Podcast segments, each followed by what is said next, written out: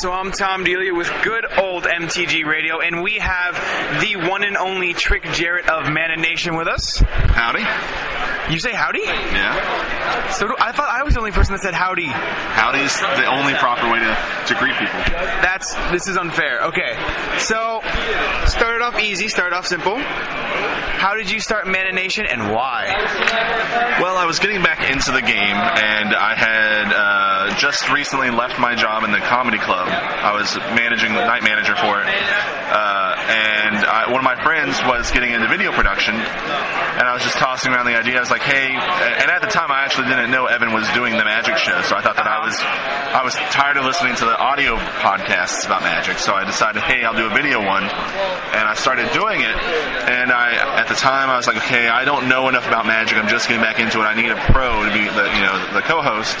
And I reached out to Antonino DeRosa, who grew up in Orlando and went to college here, uh, but he wasn't any longer here. He had moved on, but he put me in contact with my ex-co-host Lee Stett, and uh, things got rolling from there.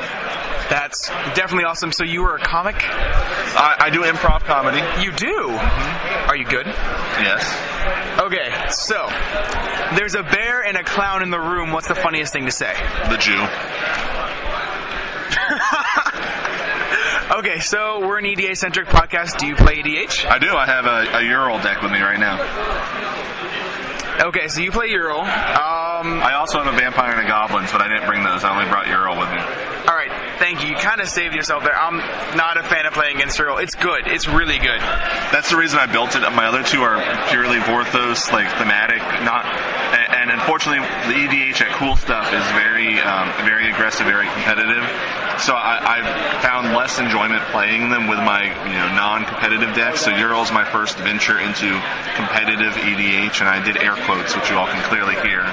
Definitely. Well, they're the best things to hear. Air quotes, like air high fives, are fun. Yes, absolutely. That's, that's also great. Yep. So, um, no, I'm sorry. No, no, go ahead. All right, so question, just sort of, so you know those stupid Geico commercials with the guy and his cell phone rings that ring a ding ding ding do. What are your thoughts on that? I, I I find generic ringtones and, and comedic ringtones to be especially annoying because Right? a ringtone is meant for one purpose to notify the person who has the phone that they need to pay attention to it, not to notify the room of how interesting you are as a person. And it doesn't make you interesting; it just makes you sound more annoying. It's like, wow, you're buying into that, really? Yeah. Same with, do you remember ringback tones where you call someone, you have to listen to a song? Yes. You're so awesome because I have to listen to Boom Boom Pow for a minute now. But it's oh so much better than you know listening to the, the dull ringing tone. I think they should instead uh, do ringback stand-up comedy and run things like uh, you know George Carlin, uh, you know any of these other great stand-up comedians, and you should be lis- forced to listen to their comedy while you're waiting to be answered.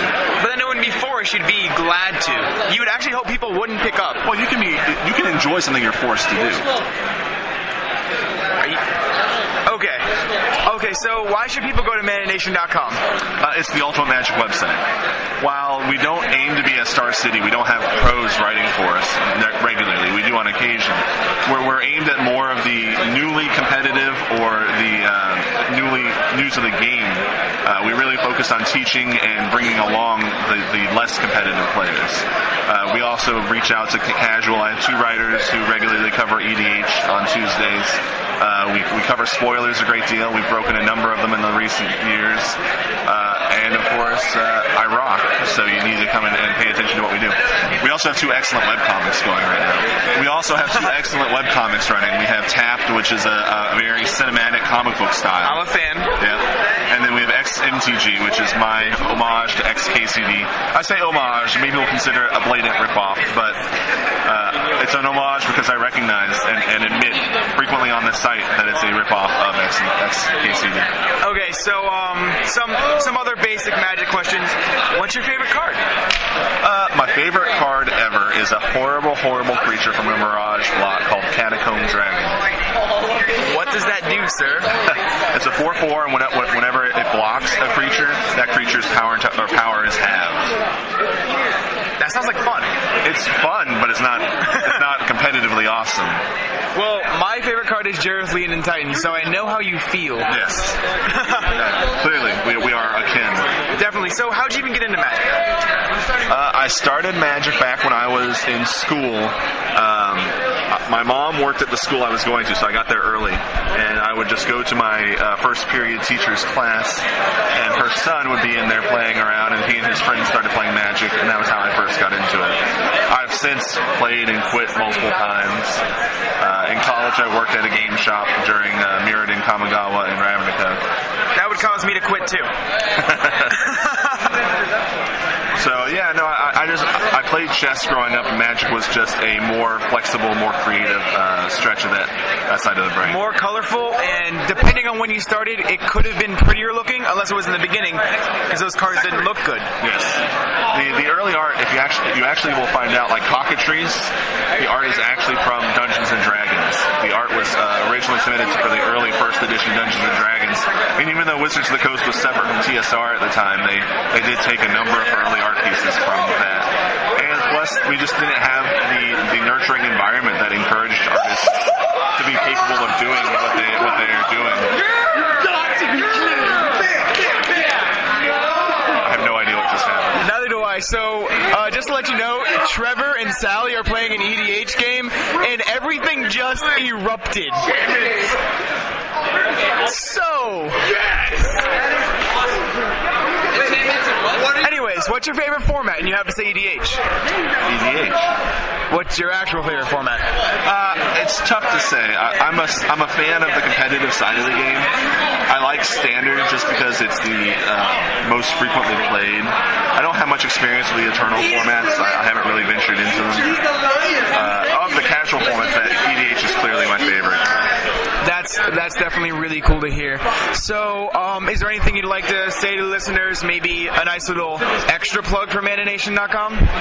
Well, if you insist. I insist. Uh, you know, ManaNation.com has been around since 2007. We're an up-and-coming site, quickly growing. We just recently had a record-setting day uh, for uh, Rise of the Eldrazi spoilers, uh, most traffic ever. You, you did get a really good spoiler, which will be an EDH staple. Yes, yeah. Uh, Realms Uncharted, the clear gifts I'm giving homage was uh, quite a nice surprise. Uh, we've, been, It's it's good. we've been on a hot streak since Vampire Nighthawk. I mean, we've come a long way from Kederekt Parasite and uh, Vampire Aristocrat. So uh, yeah, no, that, that I had to sit on that card for a week. I wasn't allowed to tell Really? anyone about it. How was that? It's tough, you know. Like I, I, I make clear to the PR contact that I work with, with for Wizards. She, I was like, look, I need the card early because I have to put the episode together. I, I have to put the episode together, and so I have to know how to, you know, what I'm going to do, have the time to edit it, make sure nothing goes wrong. And uh, so yeah, I get in on Monday. I'm not allowed to spoil it till Friday, and I just have to sit on it and not tell anyone how amazing this new Gifts Ungiven is.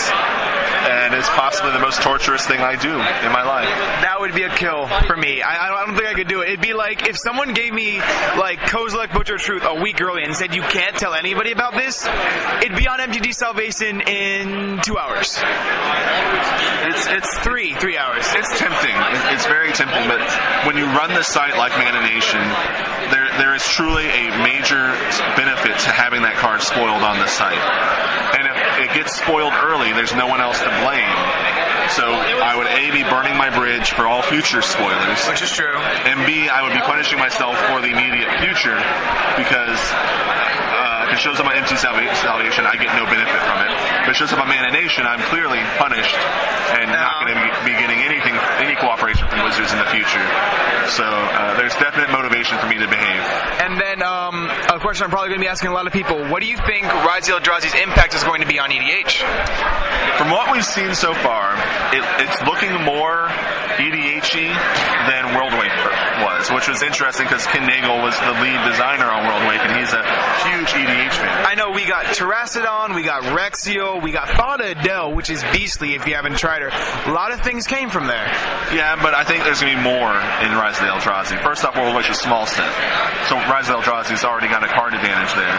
Plus, Rise of the Eldrazi is clearly aimed at having big fatties rolling on the table. Gotta love the fatties. Yes, you know, clearly that's the right choice here. Yeah, so. Uh, uh, card recently spoiled is seven colorless, destroy all colored permanents. All is dust. All is dust. That's going to get annoying fast. I don't think it's going to be out of control. Seven, seven seems, you know, some people say it's too high, some people say it's too low.